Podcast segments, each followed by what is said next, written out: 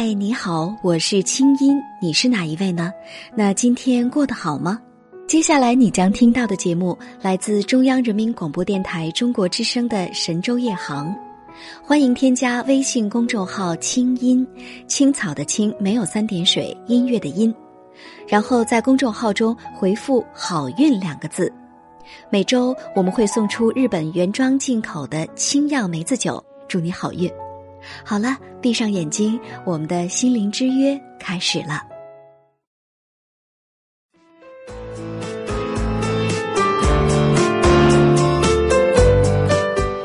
一九八九年，中国儿童少年基金会推出旨在救助贫困地区失学女童的春蕾计划。如今二十年过去了，千千万万的贫困女童们因为春蕾计划而改变了命运的航向。有的成为教师，有的成为医生，有的成为公务员，有的成为研究生和留学生。春蕾计划犹如涓涓爱的溪流，流进受助者的心田，灌溉着他们年轻的生命。今天的神州夜航清音有约，我们一起来认识两位受春蕾计划资助的女学生罗蕾和胡元珍。在他们最困难的时候，得到了春蕾计划的关爱。他们将这些爱化为乐观向上、努力学习的动力。现在，春蕾幼苗已经长成了参天大树，他们也在用自己的行动和不懈的努力回报着社会给他们的爱。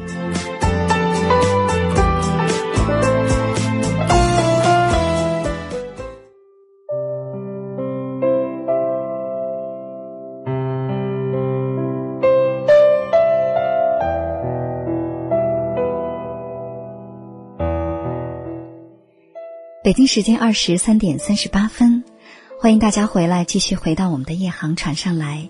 您现在听到的声音来自首都北京，这里是中央人民广播电台中国之声正在为您直播的神州夜航节目。我是今晚的主持人，你的好朋友清音。今天晚上我们通过电波来认识两位新朋友，两位非常可爱，同时我觉得真的可以说又是很可敬的两位女孩子——罗蕾和胡元珍。在我们的幺零六六九五零零幺六八的短信平台上，有很多朋友啊发来了很多的短信留言。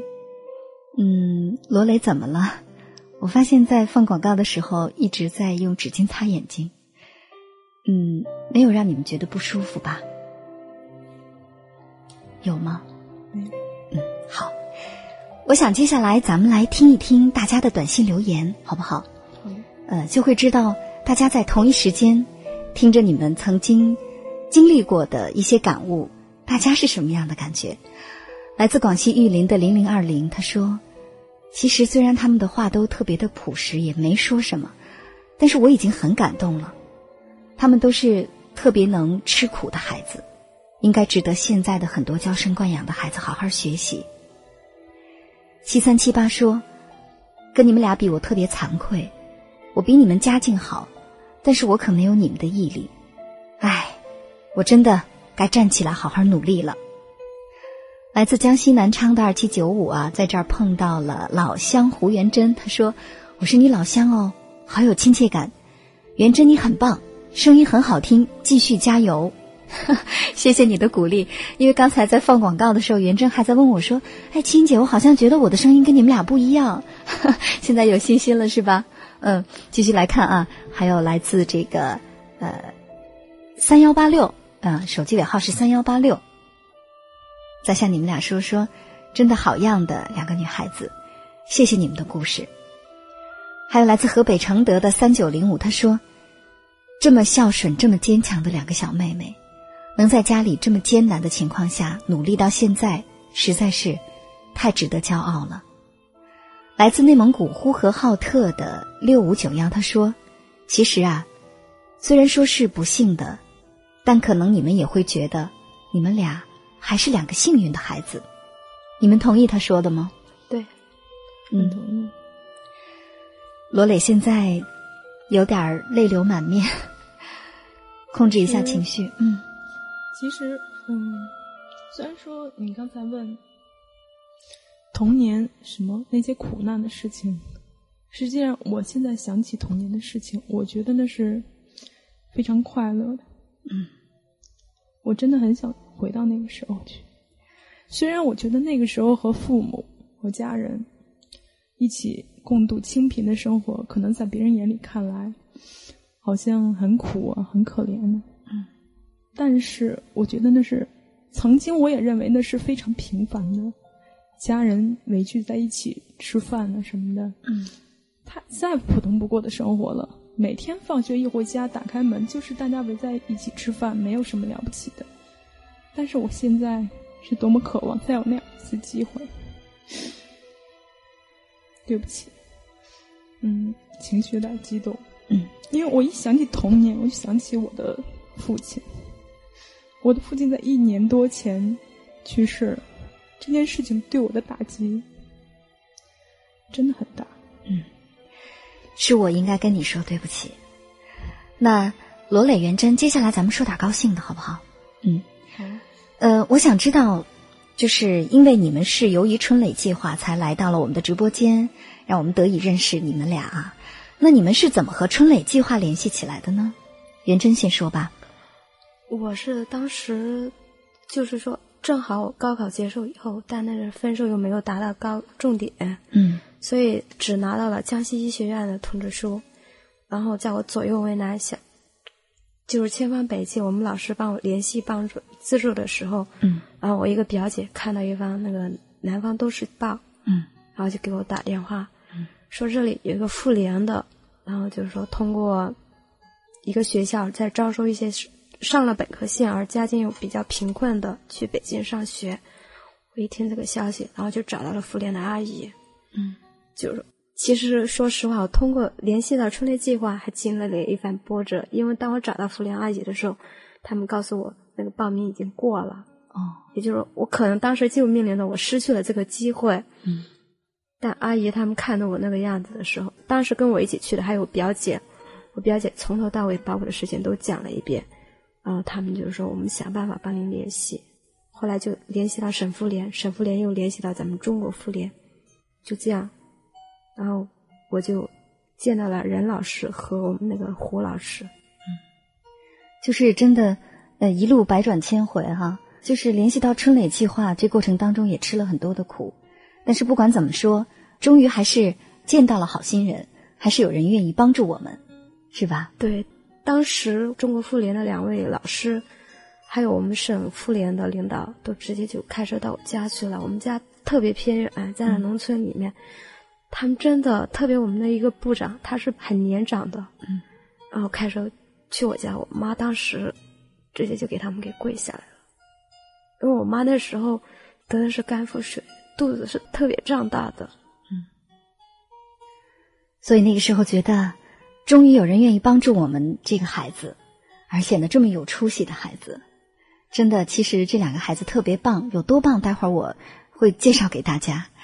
罗磊来说说，呃，曾经你被评为全国十佳春蕾女童，嗯，是怎么跟这个计划联系起来的？其实我最早和春蕾计划的渊源，我觉得要回溯到十几年前了。嗯，那是九五年，我还上小学三年级的时候。那个时候，其实我并没有什么印象，是后来其他人告诉我，然后我姨姨告诉我的。嗯，小学的时候无意中填到了一张表格，当时是春雷计划，就是。他需要家境贫寒，同时成绩非常优秀的女童，嗯，要符合同时符合这三个条件才能填。嗯，很幸运，我觉得我填到了那张表。嗯，那之后其实就没有在意这件事情。在我上初二的时候，也就是两千年，突然我接到了通知，说我被评为全国十佳春蕾女童。其实我当时。就觉得很奇怪，为什么会评上我呢？然后才想起有过这么一段渊源。嗯，实际上，我觉得很幸运，是接触到春蕾女童，而且在两千年被评为全国十佳春蕾女童之后，我觉得现在看来，客观的说，真的是改变了我的命运。那时候来北京，那是我第一次坐火车，第一次离开石家庄到北京，然后第一次。看到了长城，看到了天安门，然后第一次看到了妇联阿姨。因为一直以来我们都是通过书信联系的，并不知道他们的姓名，也不知道他们的长相。然后第一次看到了妇联阿姨，他们特别亲切的接待我，当时其实到北京来，感觉非非常温暖，感觉到很多的温暖和关怀。对，你们俩在说这些的时候，我一直在想着山坡上的阳光，非常温暖的阳光。嗯，其实是你像我后来我本科的时候来北京读书，然后，呃，现在研究生也在北京嘛，然后有更多的机会去全国妇联，然后基本上一年就要去至少去两三次吧。呃，汇报一下一个学期以来自己的成绩，然后也跟阿姨们聊聊天儿。嗯，就好像那是自己的亲人一样。对，那就是我在北京的另一个家。嗯，是。刚才我说这两个孩子有多优秀哈，其实我们来听听看吧。呃，先说说罗磊，从小学到高中呢，一直是优秀班干部、三好学生，曾获得全国数学、英语、化学奥林匹克竞赛一等奖和大大小小几十个奖项。在零一年呢，以全市并列第三的中考成绩升入石家庄市第一中学。零四年高考以六百四十八分的成绩考入了中国政法大学。然后呢，大学四年成绩一直是全班第一名，并且连续三次获得了学校的一等奖学金。由于品学兼优，终于获得了免试攻读硕士研究生的资格。那么，胡元珍呢，是妇联当年呢是给胡元珍送来了卓达学院的录取通知书。然后呢，他就带着家人的嘱托和期待，开始了自己的大学生涯。后来呢，又在学校的帮助和妇联儿童基金会的关爱之下，完成了学校安排的学业。同时呢，也通过自考拿到了中国人民大学会计学的自考本科学历和学士学位。现在在北京的一家单位上班，从事的也是会计的工作。其实啊，得到春蕾计划关爱的不仅仅是罗磊和胡元珍，还有许多许多的人。二十年来，留下了一连串令人感动的爱。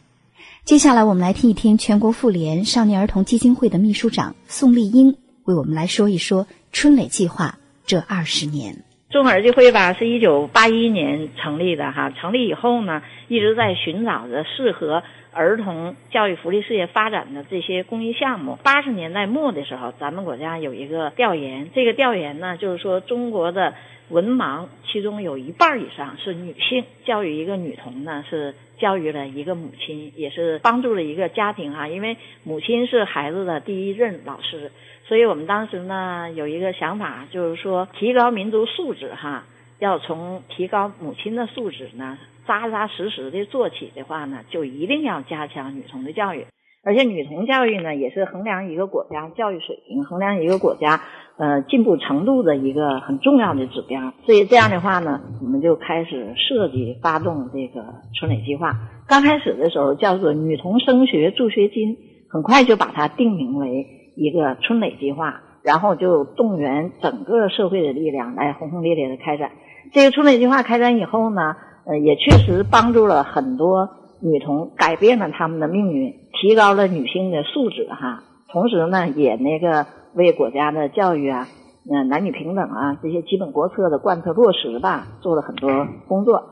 你比如说广西的红瑶族，他们呢，呃，流传的一个叫做“女不读书，狗不耕田”，呃，女娃那个养猪，男娃上学，这些比较落后的哈，比较那个不平等的这么一些习俗。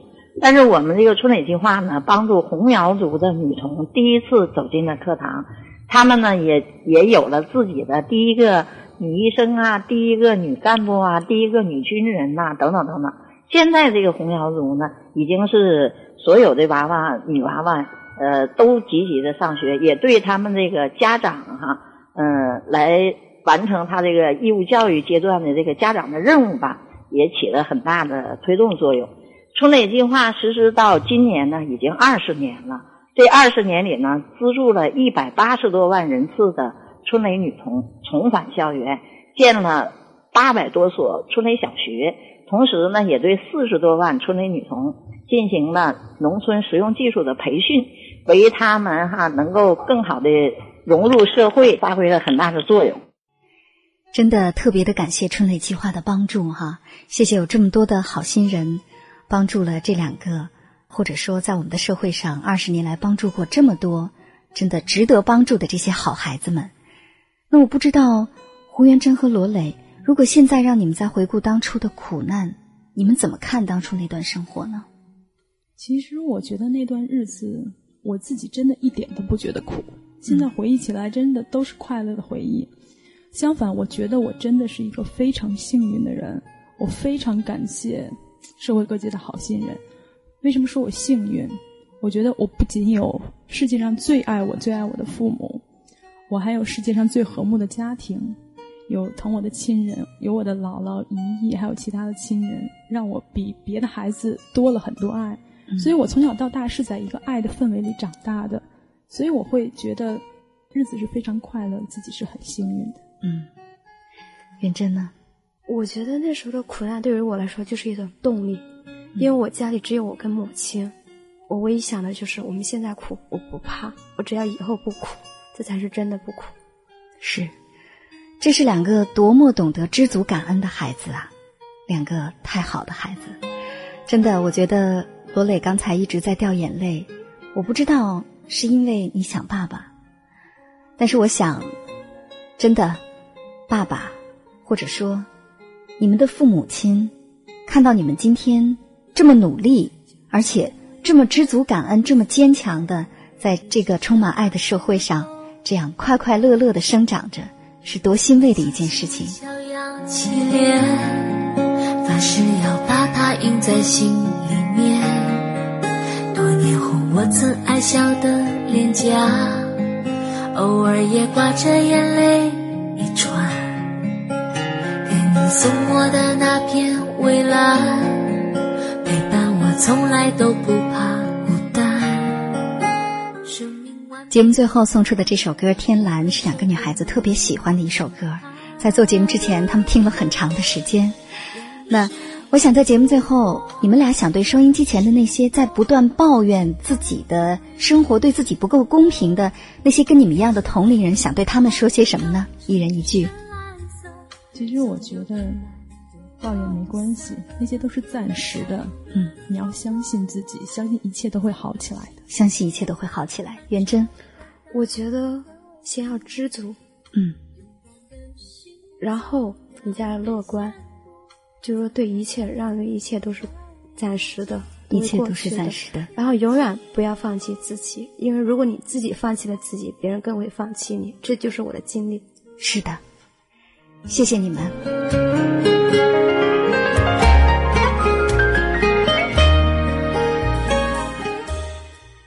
伴随着心里的温馨还有感动，今晚的一航船到这就结束了。明明想靠近，却又渐行渐远。